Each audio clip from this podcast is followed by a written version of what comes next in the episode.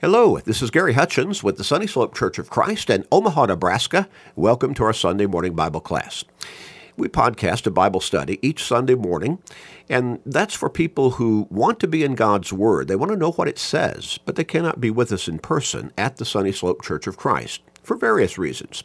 Some of them are handicapped physically or health wise or have scheduling problems, but uh, many people listen in other parts of the country and literally around the world. And obviously, because of their location, they cannot be with us in person, but they want to be in God's Word. So we're thankful and we give God the glory and the praise and the honor for blessing us to be able to teach God's Word on such a widespread basis through this vast medium of the internet and by means of these podcasts. We're thankful that you're there, and we're thankful that we're here to share God's Word with you. Now, want to encourage you to share these studies with everybody you can through Facebook friends, text messages, and other technological means. Help people in your life come to fuller faith because faith comes by hearing the Word of God. Romans 10 and verse 17. So as you help them get into God's Word by sharing these studies, you can help them grow in their faith in God and in Christ. And you may even help them get to heaven. That'll be a great blessing for them, obviously, but it will also be a great blessing for you. So start sharing today. And also tell them to go to our website at churchofchrist.com, churchofchrist.com, and click on the podcast button and sign up for our podcasting. And when they sign up for our podcasting, and it's free, it always will be free. When they sign up for our podcasting, they will automatically receive to their smart device Sunday morning Bible class, Wednesday night Bible class, all of our sermons, and a Monday through Friday daily radio program called Search the Scriptures and a short Bible study every single day of the week, seven days a week, usually only about 13 or 14 minutes long, but it keeps us in God's Word, and again, that's crucial for the strengthening of our faith. We call that short Bible study every day, today's Bible class. So tell everybody and take advantage of it yourself as well. We're going to get back into our study of the book of Judges, and we're in chapter 20, so we're getting very, very close to the end of this particular Old Testament book from God's Word. Now, we've already covered quite a number of these early books in the Old Testament. We've looked at at uh, Genesis, Exodus, Leviticus, Numbers, Deuteronomy, Joshua, and now we're almost finished with the book of Judges. Now, as we left, as I left you last time, we came to a point where, and, and I said, this is really a stark chapter coming up, chapter 20, because it covers a, a period of Israel's history that maybe most people really don't realize happened, took place. We, we read about the Levite who he had a concubine, and we talked about what that means, you know, basically uh, virtually a wife, but not quite a full-fledged wife. But it was a restrict, it was a, it, it was a respected relationship, and so basically, it was like she was taking the role of his wife. But again, not quite to that point of full marriage and fully being that married couple. But she, whatever the reason, she ran away. He went to her father's house, basically, you know, tracked her down, found her, and made amends with her, and she made amends with him. And so, after a period of time, he was on his way to bring her back. It was a long journey, and so they stopped along the way in a particular town within the nation of Benj- within the tribe of Benjamin, or the the inheritance that that tribe received within the land of Israel, and. Um, during the night, you know, the, the, the house in which they were staying, the master of that house, um, he was taking care of them, feeding them, giving them lodging, and not charging them anything taking care of their, their animals and, and also the servant who had been with them. And, and then some men of the city or the town came and they found out that there was this man here in this house and, and so they wanted the owner of the house to send him out and they were going to abuse him sexually. Now, this would have been, you know, obviously a you know a homosexual relationship they were going to have. They're going to abuse him sexually against his will. And so the owner of the house said, "No, don't do such a thing." And he offered his own daughter, a virgin, to them, and do with them, do with her what you will. Uh, again, we're talking about vastly different cultural mindset in that culture of that day in that part of the world compared to what we have in our cultural mindset of women today in our nation. But anyway, the men said, "No, we don't want her. We want that man." And so he he still refused, and and ultimately, the Levite gave gave them his concubine, and they abused her. Basically, what we understand is they raped her to death. The next morning, she was dead. The Levite took her, put her on one of his animals, brought her back to, to, to his home, and then he dismembered her. But not, again, that, that to us, that is just crazy. I mean, you you think that what is that? Is that demonic? Is that is that you know an expression of horrible evil? But that was not his motivation behind doing that. His motivation was he sent all of the different parts. Well, he, dismembered her into 12 parts, and, and he, dis, he sent each, each uh, one part to each of the 12 tribes, to each of their areas of the land of Israel that they had inherited. And he said, This is what they did to this woman, to my concubine in Benjamin. Well, um, now, obviously, he did not send one to Benjamin, but remember, Ephraim and Manasseh were two half tribes. So he sent, you know, throughout the throughout the nation. Now, chapter twenty, we read the response of the nation of Israel to what these men of Benjamin did, and it is it is stark. You talk about profound. You might think how could they do that? But in their mind, they were trying to cleanse the land, basically, of the horrible, horrible evil that these men had done. Now, we think about the tribe of Benjamin from history, and we think, well, that was the smallest tribe among all of Israel. I'm not sure it was always the smallest tribe. But after chapter 20, it became hands down the smallest tribe because of what was done. So let's pick up with verse 1 of chapter 20. So all the children of Israel came out from Dan to Beersheba, from the north to the south, as well as from the land of Gilead, and the congregation gathered together as one man before the Lord at Mizpah. Now, if we go back to the very end of chapter 19, we we see that that their indignation, their shock had been aroused, and so if we go back, um, well, let me go back here. We go back to verse 28. He said to her, Get up and let us be going. Now, this is the, the, the Levite. He takes he ta- he's ready to take the his concubine and go back home, but she's dead. There was no answer. So the man lifted her onto the donkey, and the man got up and went to his place. When he entered his house, he took a knife and laid hold of his concubine and divided her into twelve pieces, limb by limb, and sent her throughout all the territory of Israel. And so it was that all who saw it said, No such deed has been done or seen from the day that the children of Israel came up from the land of Egypt until this day. Consider it, confer, and speak up. So, as divided as the nation, I think, rightly speaking, had become, at least they did not seem to exhibit that, that sense of, of being one, you know, from maybe the best way we could could put it would be a nationality. Uh, but here they're coming together. And so, chapter 20, beginning with verse 1 So all the children of Israel came out from Dan to Beersheba, as well as from the land of, Gilead, and the congregation gathered together as one man before the Lord at Mizpah. Uh, they're united on this action, on this response.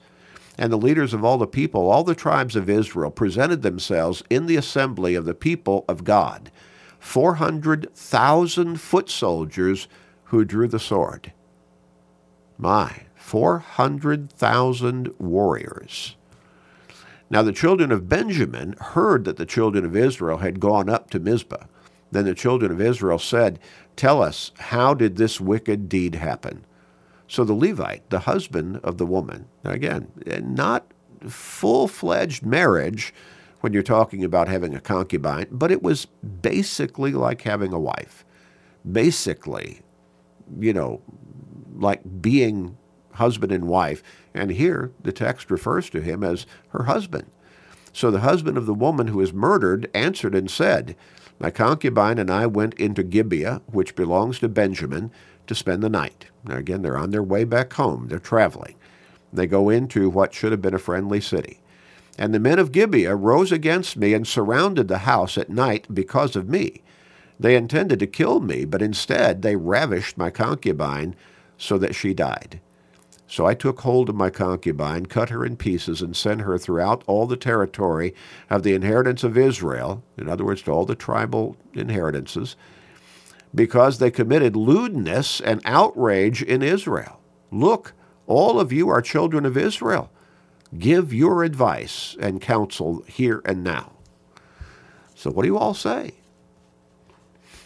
So all the people arose as one man, saying, None of us will go to his tent, nor will any turn back to his house. But now this is the thing which we will do to Gibeah. We will go up against it by lot. We will take ten men out of every hundred throughout the, all the tribes of Israel, a hundred out of every thousand, and a thousand out of every ten thousand, to make provisions for the people. That, will, that when they come to Gibeah in Benjamin, they may repay all the vileness that they have done in Israel. So all the men of Israel were gathered against the city, united together as one man. Now, you talk about a massive army. And it's the, an army of, of Benjamin, the tribe of Benjamin's own countrymen. And yet they've come. They've come to bring retribution, justice, judgment upon the tribe of Benjamin. Verse 11 So all the men of Israel were gathered against the city, united together as one man. Then the tribes of Israel sent men through all the tribe of Benjamin, saying, What is this wickedness that has occurred among you? Now therefore deliver up the men, the perverted men who are in Gibeah, that we may put them to death and remove the evil from Israel. Now they were calling for the deliverance of these evil men.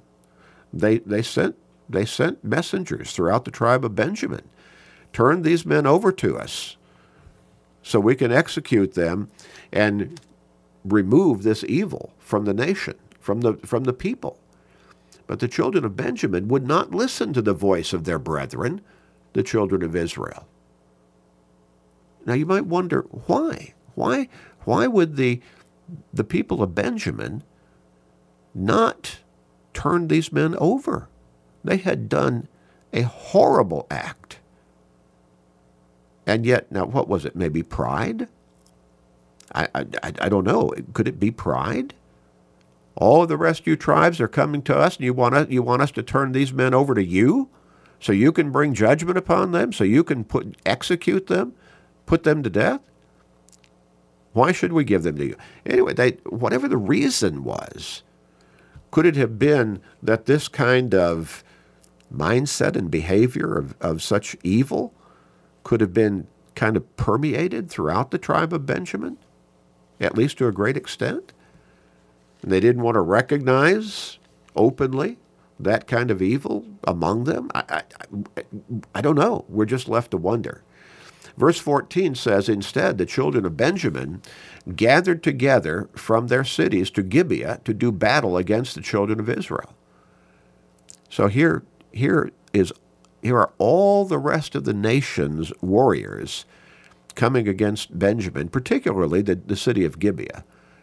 And instead, of the, you, you would think there should have been at least elders among the tribe of Benjamin who, who could have given wise counsel and said, What these men of Gibeah did to this woman and wanted to do the, to this man, her husband, that's evil. That's ungodly. Yes, turn them over to the rest of the, of the nation so they can be judged and executed. But instead, they gather around these men. They gather around the city of Gibeah. Verse 15. So the fighting men of Benjamin are going to take on the fighting men of all of the rest of the tribes. Now you can figure out what ultimately is going to be the consequence. And from their cities, and at that time the children of Benjamin numbered 26,000 men who drew the sword, besides the inhabitants of Gibeah, who numbered 700 select men. So 26,700, they're going to do battle against 400,000. It's a little bit of a mismatch, don't you think? Verse 16 Among all this people were 700 select men who were left handed. Every one could sling a stone at a hair's breadth and not miss. Now, besides Benjamin, the men of Israel numbered 400,000 men who drew the sword. All of these were men of war. So they were skilled warriors. You could say skilled soldiers. Now, it sounds like the warriors from Benjamin might have been something of an upper echelon of skilled warriors, but still, that does not take away from the fact that they were going up against 400, 400,000 men who were men of war. They knew what they were doing when they took the sword. Then the children of Israel arose and went up to the house of God to inquire of God. And this is where they really showed some wisdom. And they showed respect for God. Now, they had problems with faithfulness to God throughout Israel. But here they showed respect for God and faithfulness in, in, in, you know, in him. They said, Which of us shall go up first to battle against the children of Benjamin? The Lord said, Judah first. So the children of Israel rose in the morning and encamped against Gibeah. And the men of Israel went out to battle against Benjamin. And the men of Israel put themselves in battle array to fight against them at Gibeah. Then the children of Benjamin came out of Gibeah, and on that day cut down and ground, uh, cut down to the ground twenty-two thousand men of the Israelites. And the people, that is, the men of Israel, encouraged themselves again, formed the battle line at the place where they had put themselves in array on the first day. Then the children of Israel went up and wept before the Lord until evening and asked counsel of the Lord, saying, Shall I again draw near for battle against the children of my brother Benjamin? And the Lord said, Go up against them. And the children of Israel approached the children of Benjamin on the second day.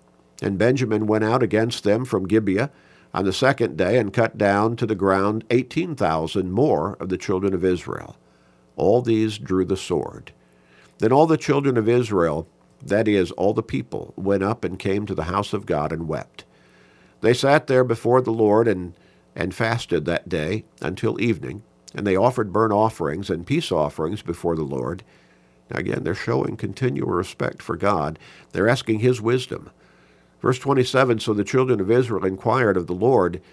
The ark of the covenant of God was there in those days and Phinehas, the son of Eleazar, the son of Aaron, stood before, before it in those days, saying, Shall I yet again go out to battle against the children of my brother Benjamin, or shall I cease?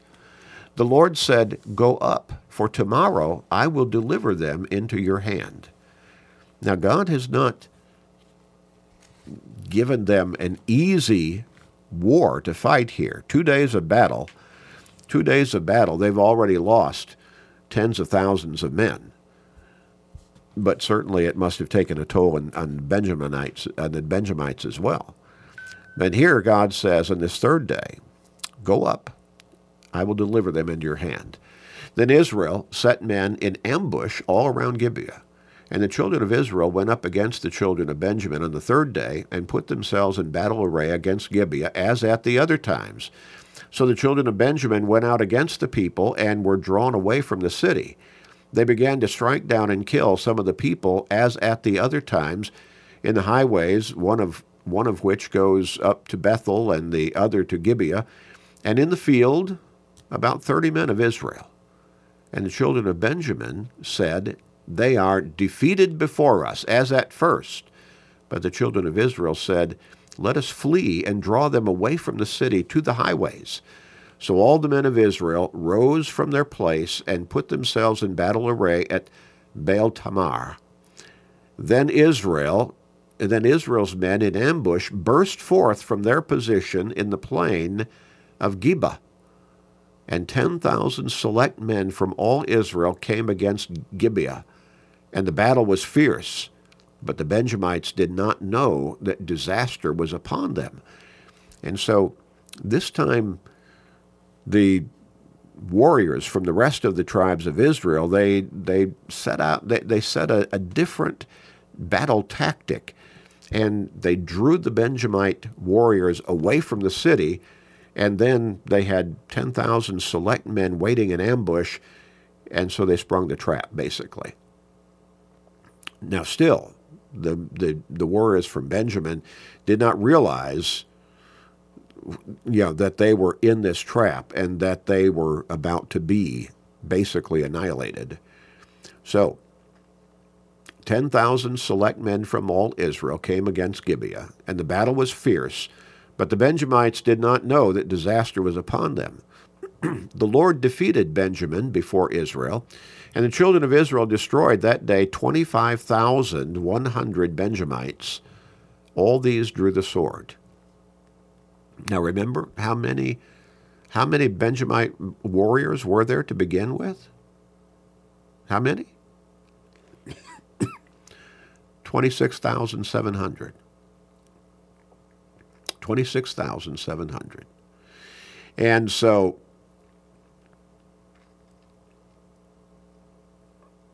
on this one day of battle, they lost how many of that 26,700?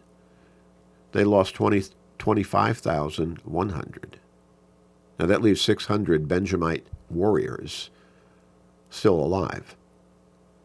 Verse 36 So all the children of Benjamin saw that they were defeated, the men of Israel had given ground to the Benjamites because they relied on the men in ambush whom they had set against Gibeah. And the men in ambush quickly rushed upon Gibeah. The men in ambush spread out and struck the whole city with the edge of the sword.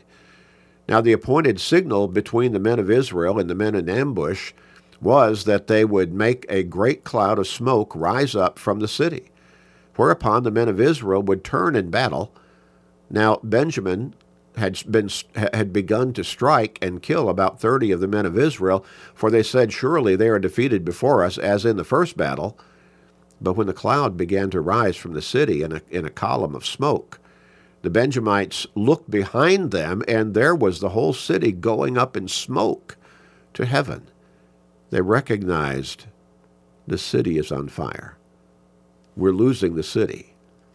And when the men of Israel turned back, the men of Benjamin panicked, for they saw that disaster had come upon them. In other words, again, the trap was sprung, and they were caught. Off guard. Therefore they turned their backs before the men of Israel in the direction of the wilderness. But the battle overtook them, and whoever came out of the cities they destroyed in their midst. They surrounded the Benjamites, chased them, and easily trampled them down as far as the front of Gibeah toward the east, and 18,000 men of Benjamin fell. All these were men of valor. Then they turned and fled toward the wilderness to the rock of Rimmon, and they cut down 5,000 of them in the highways. Now that's 23,000. Then they pursued them relentlessly upon, uh, up to, uh, to Gidom and killed 2,000 of them, 25,000 men of Benjamin slain in battle. So all who fell of Benjamin that day were 25,000 men who drew the sword. All these were men of valor. But 600 men turned and fled toward the wilderness to the rock of Rimmon, and they stayed at the rock of Rimmon for four months. And the men of Israel turned back against the children of Benjamin and struck them down with the edge of the sword from every city, men and beasts, all who were found. They also set fire to all the cities they came to. Now, so they are basically wiping out, wiping out the Benjamites, the tribe of Benjamin. In judgment, and in punishment. And they're, they're receiving from God, go do this, because of the evil that the men of Gibeah had committed against this Levite and his concubine, particularly his concubine, but also against him, because they wanted, they wanted to abuse him initially. And so God is using the warriors from the rest of the tribes of Israel to bring judgment upon the tribe of Benjamin. Now, after this war, basically, the tribe of Benjamin is the smallest tribe within Israel and will always be remembered that way through the Old Testament account. Evil is not okay. And when you just give a wink and a nod to evil that has been committed, you're actually supporting those who commit it, encouraging them because they're getting away with it. Now, it's significant again that it was not just the men of all the rest of the tribes of Israel who took it upon themselves to go into battle against the men of Benjamin. It was God who instructed them to do so. And he used them as an arm of judgment upon the men of Benjamin who stood up for evil.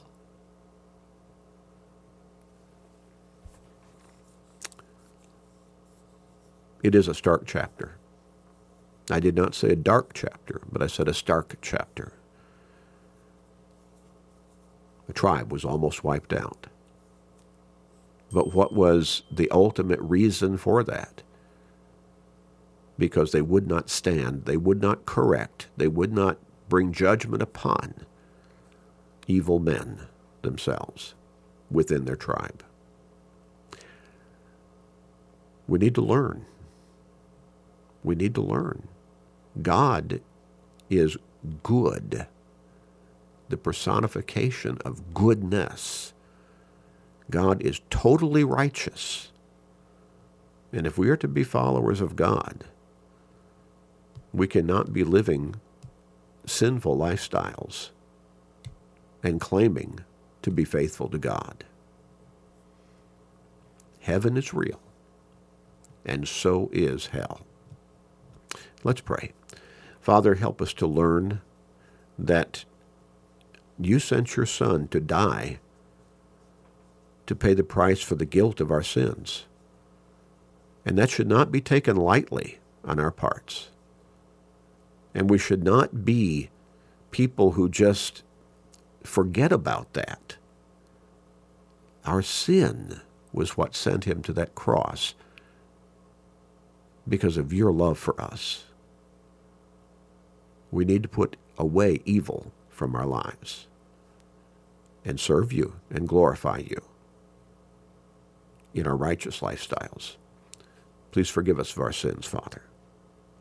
Please be patient with us and guide us in your will. In Jesus' name, amen.